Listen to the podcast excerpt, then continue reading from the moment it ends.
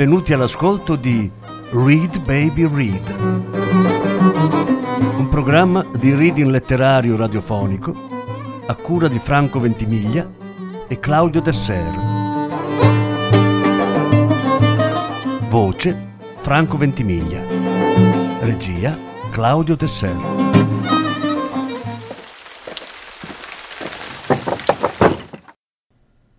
May Sioval per Valu Terroristi. Romanzo su un crimine. Capitolo terzo. Lettura in quattro parti. Terza parte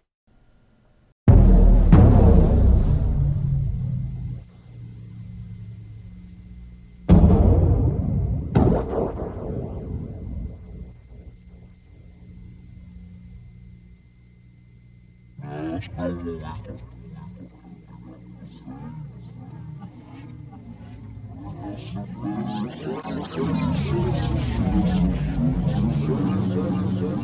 you.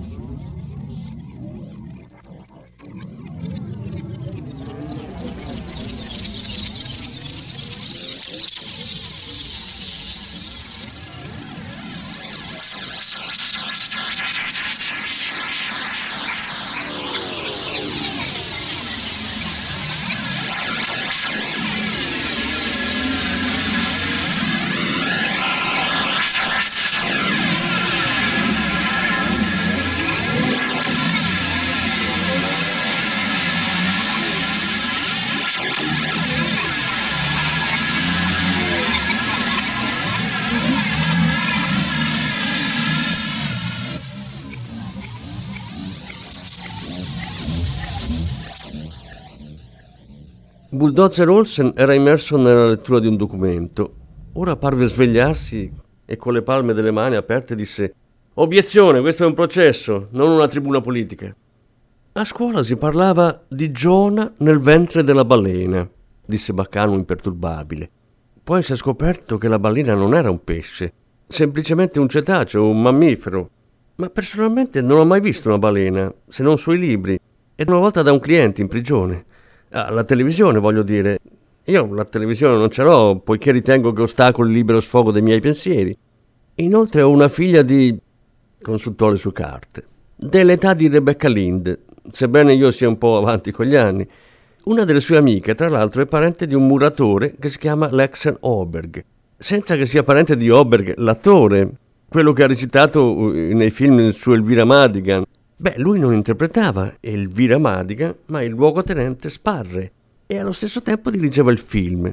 Così come Ernst Jonsson di Tresborg, l'artista che lavora con il traforo, non è parente dell'attore Edward Persson.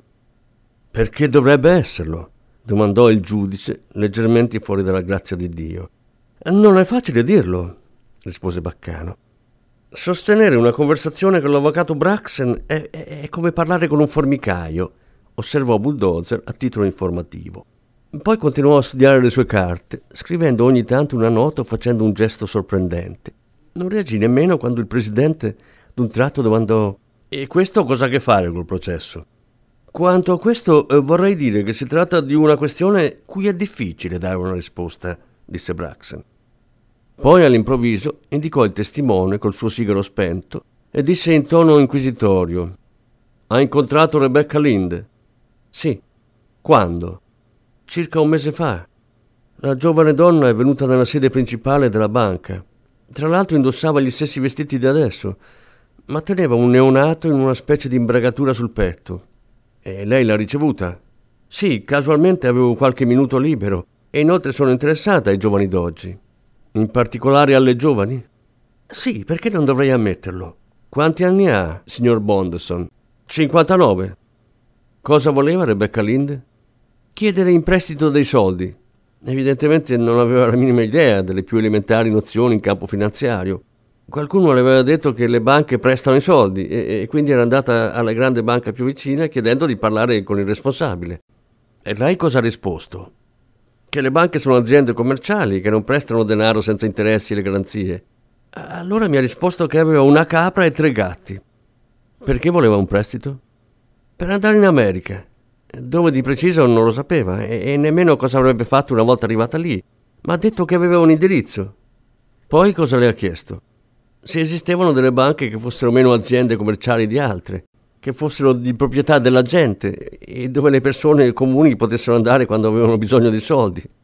Le ho risposto, più per scherzo che per altro, che la Credit Bank, oppure la BK Bank, come viene chiamata adesso, almeno formalmente è proprietà dello Stato e quindi della gente. Sembrava soddisfatta della risposta. Baccano avanzò verso il testimone, gli puntò il sigaro contro il petto e disse Vi siete scambiati altre battute? Il direttore di banca Bondenson non rispose e alla fine il giudice osservò Lei è sotto giuramento, signor Bondenson, ma non deve rispondere a domande che rivelino un comportamento criminale da parte sua. Sì, disse Bondenson con palese riluttanza. Le ragazze giovani sono interessate a me e io a loro. Mi sono offerto per risolvere il suo problema in tempi rapidi. Si guardò in giro ed incassò un'occhiata inceneritrice da parte di Rea Nielsen e il luccichio di una pelata incipiente da parte di Bulldozer Olson, che era immerso nelle sue carte. E cosa ha risposto Rebecca Lynn? Non ricordo. Del resto non si è fatto niente.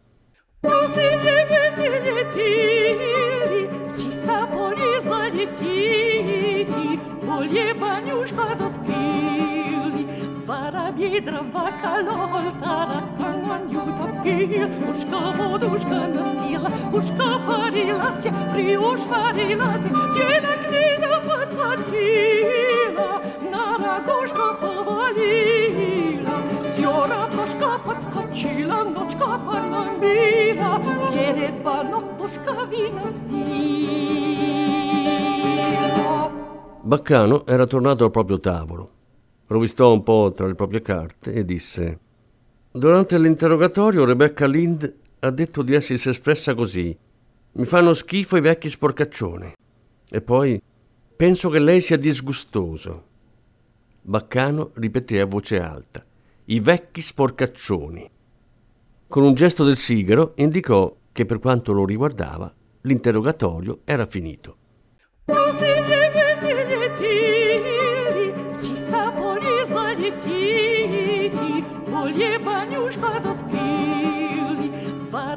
vaca loltara Kangan juta pil. Uška voduška nosila Uška parila se Priuš parila se. Njena knjiga podvatila Na ragoška povalila. Sjora paška podskočila Nočka pa namila. Jered banok voška vinosila Non capisco cosa abbia a che vedere con questa faccenda disse Bulldozer senza alzare lo sguardo. Baccano attraversò l'aula in diagonale, si chinò sul tavolo di Bulldozer e disse Evidentemente, ed è chiaro a tutti, il pubblico ministero, da quando c'è stata la pausa pranzo, si è dedicato alla lettura di un dossier su un certo Werner Ross. Ora chiedo al presidente della giuria cosa abbia a che vedere con questa faccenda. È interessante che l'avvocato tiri in ballo Werner Ross, disse Bulldozer scattando in piedi. Puntò gli occhi su Baccano e disse con voce stridula: Cosa ne sa su Werner Ross? Posso chiedere alle parti di attenersi alla causa di oggetto, disse il giudice. Il testimone si allontanò con aria offesa. Dopodiché fu il turno di Martin Beck.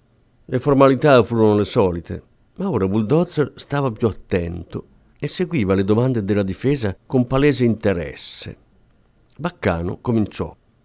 Quando oggi ho visto le colombe sulle scale del municipio, ma il giudice ne aveva abbastanza e lo interruppe. Le descrizioni di carattere zoologico dell'avvocato Braxton sono certamente più pertinenti in altra sede davanti a un diverso uditorio. Inoltre sono convinto che il commissario non ha molto tempo a disposizione. Viste le circostanze, disse Baccano, sarò breve. Ieri mi è giunta, non con un piccione viaggiatore, bensì in modo più prosaico e meno svolazzante, ossia per corrispondenza, la comunicazione che a un certo Philip Trofast Mauritson viene negato di appellarsi all'alta corte. Come il commissario forse ricorderà, Mauritson venne condannato poco più di un anno e mezzo fa per un omicidio avvenuto in concomitanza con una rapina in banca a mano armata. Il pubblico ministero di quel processo era il mio amico, forse non troppo istruito, Stan Robert Olson, che all'epoca si fregiava del titolo di pubblico ministero distrettuale. Personalmente avevo l'ingrato, e per mia professione spesso moralmente opprimente, compito di difendere Mauritson, che indubbiamente era quel che con il linguaggio odierno viene chiamato delinquente. Ora voglio solo porre un'unica domanda. Ritiene, commissario Beck, che Mauritson fosse colpevole di quella rapina in banca e dell'omicidio ad essa collegato e che l'indagine presentata dall'attuale pubblico ministero Olson fosse soddisfacente dal punto di vista della polizia? No, disse Martin Beck. Anche se le guance di Bulldozer all'improvviso assunsero una sfumatura rosata che si intonava con la camicia e faceva risaltare ancor più la mostruosa cravatta con le sue sirenette dorate e le ballerine di hula hop, egli rise allegramente e disse Anch'io voglio porre una domanda. Lei, commissario Beck, ha preso parte all'indagine sull'omicidio nella banca? No. Bulldozer Olson batté le palme delle mani all'altezza del viso e annui soddisfatto. Martin Beck andò a sedersi accanto a Rea e le scompigliò i capelli biondi, il che gli fece guadagnare un'occhiata acida. Avevo pensato a qualcosa di più, disse lei. Non io, replicò Martin Beck.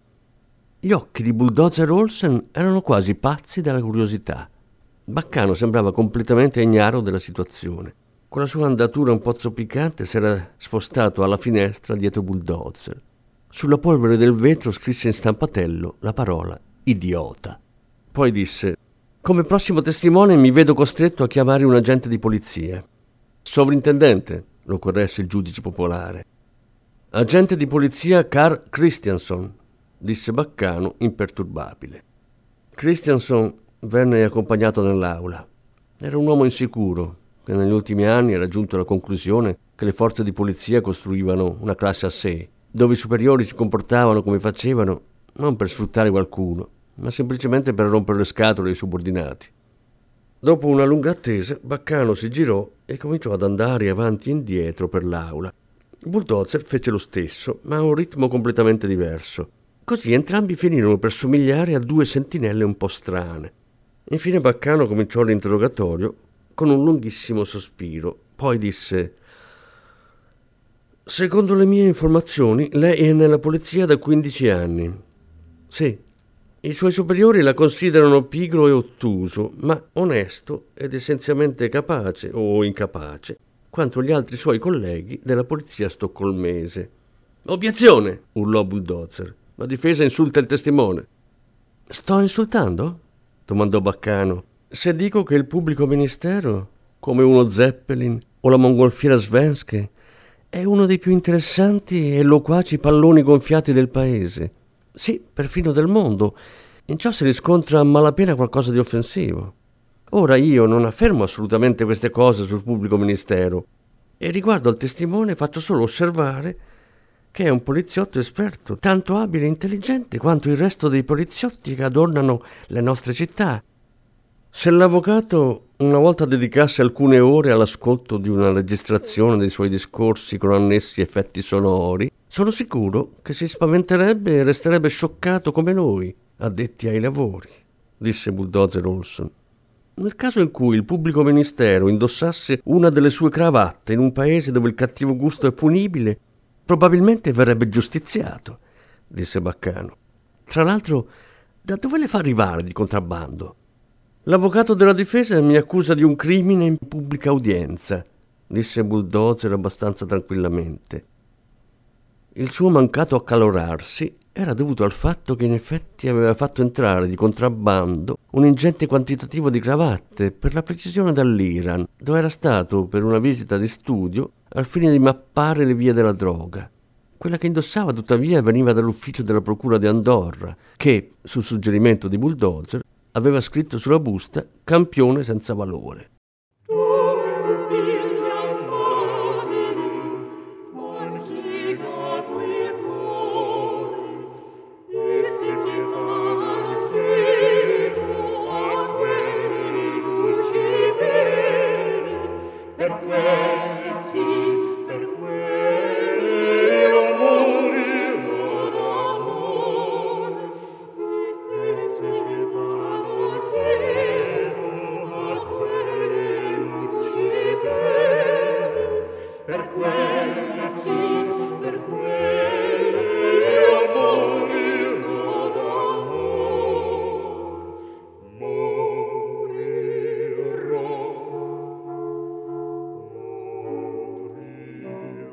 Se riusciamo a proteggere questa povera ragazza, cominciò a dire Bulldozer con un ampio gesto, ma venne subito interrotto da Baccano, che fece un gesto ancora più ampio e disse quando le parole volano alte, i pensieri sono immobili.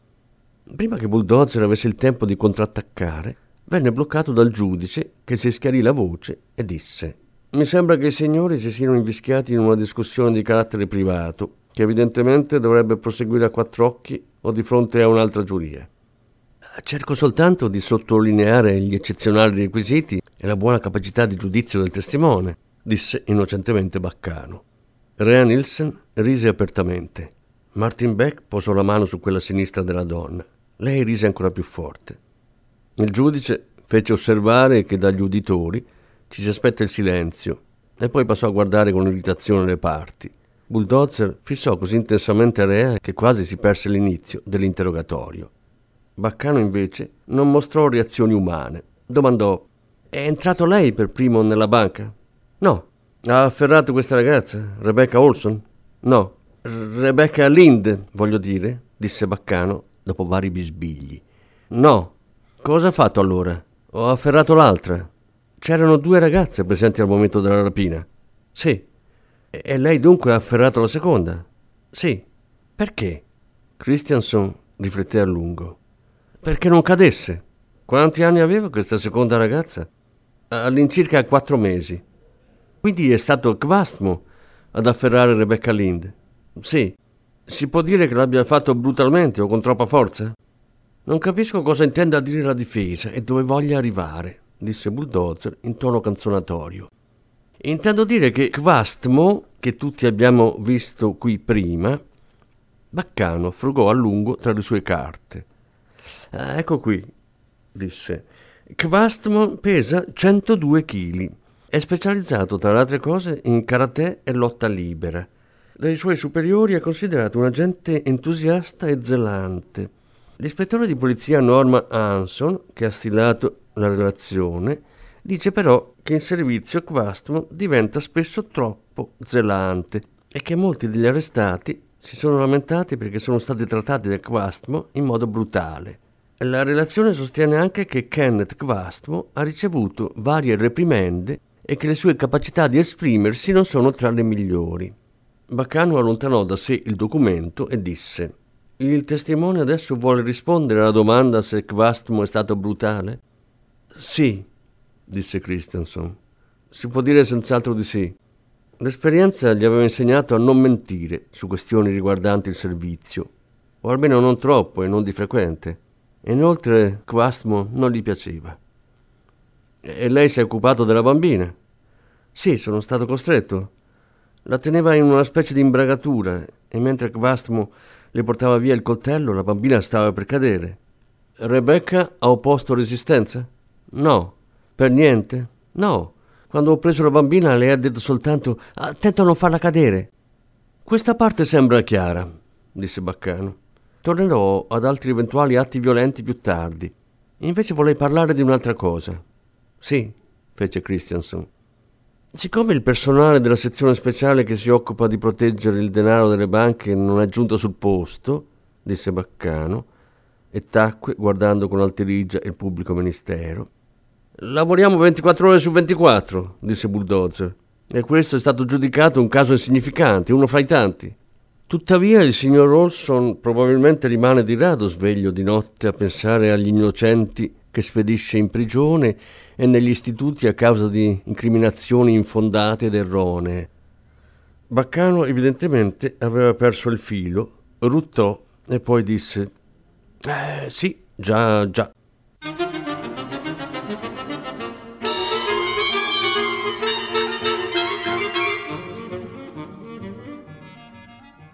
When the satyrs are chattering nymphs with their flattering glimpse of the forest in hand, all the beauty in marrow and cucumber narrow and Ceres will join in the dance. When the satyrs come flattered, the flat leaf flute and the gherkin ring in the marrow. Sipping Venus and Venus will settle between us, the good and the cucumber narrow. See, like Alice's into the lake they shape. The greenhouse is shot for her arrow. Narrow, the gardener seizes the pieces like pieces for gilding the potting shape out. There the radish roots and the strawberry fruits and the nymphs high boots in the glade. Traveling and sampling mazurkas, kachukas and gurkas, cornbreaks hid in the glade.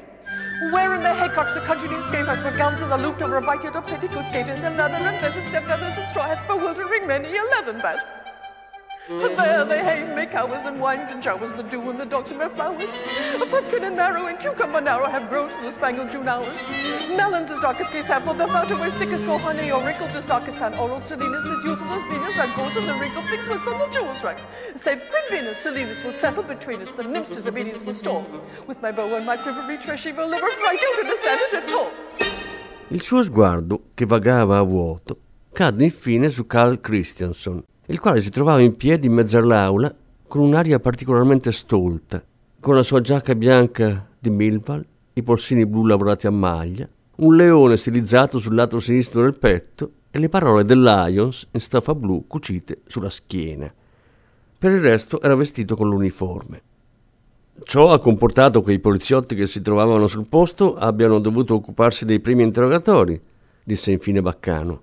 Chi ha parlato con la cassiera? Io. E lei cosa ha detto? Che la ragazza era andata verso il bancone con la bambina nell'imbragatura e aveva lasciato la borsa a tracolla sul piano di marmo. La cassiera ha visto subito il coltello, così ha iniziato a mettere i soldi nella borsa. Rebecca aveva tirato fuori il coltello? No, l'aveva alla cintola, quasi dietro la schiena. Allora come faceva la cassiera a vederlo? Non lo so. Beh, sì, l'ha potuto vedere dopo, quando Rebecca si è girata e allora ha urlato un coltello, un coltello, un coltello. Era un coltello a seramanico o uno stiletto? No, mm, sembrava un piccolo coltello da cucina, uno di quelli che si hanno in casa. Cosa ha detto Rebecca alla cassiera? Niente. In ogni caso, non subito. Poi avrebbe riso e detto: Non credevo che fosse così facile ottenere un prestito. Subito dopo ha detto: Dovrò pur lasciare una ricevuta o qualcosa del genere. Sembra che i soldi fossero sparpagliati sul pavimento, disse Baccano. Com'è successo? Io lo so, eh, Quastmo teneva ferma la ragazza intanto che aspettavamo rinforzi. E allora la cassiera ha iniziato a contare i soldi per vedere se ne mancassero. A- allora Kenneth mi ha urlato fermo, è illegale. E poi? E poi ha gridato Calle, vedi che nessuno tocca il bottino.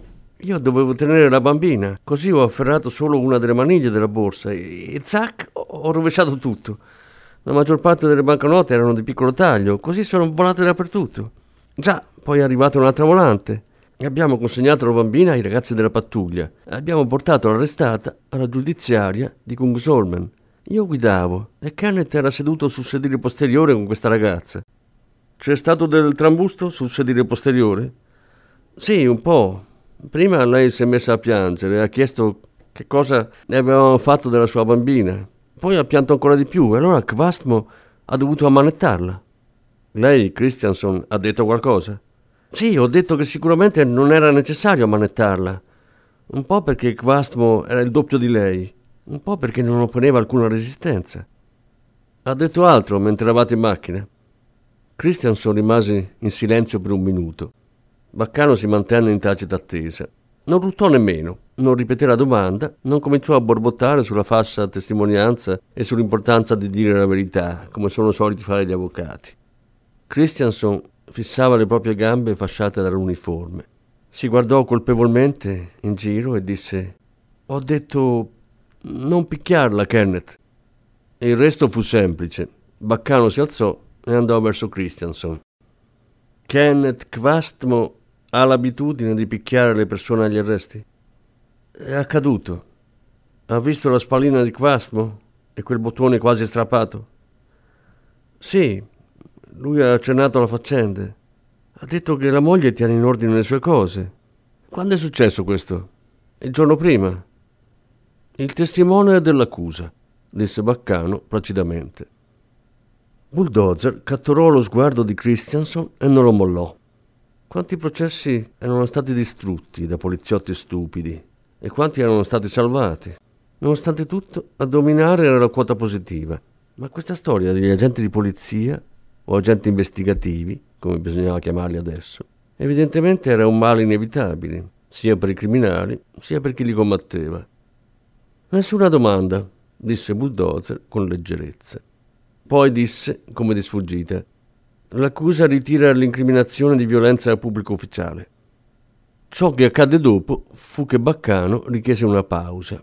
Durante la pausa prima accese il sigaro e poi fece il lungo percorso che portava alla toilette. Tornò dopo un po' e si fermò a parlare con Rea Nielsen.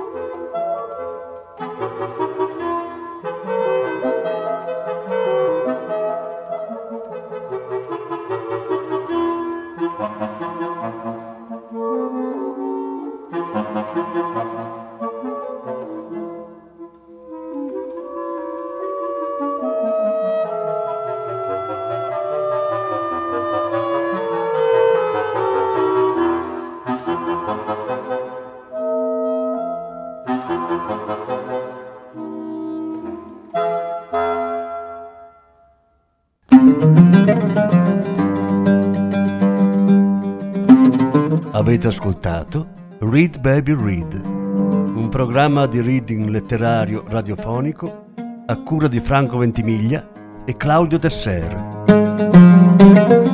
Grazie per l'ascolto, alla prossima settimana. La quarta parte della lettura andrà in onda la prossima settimana.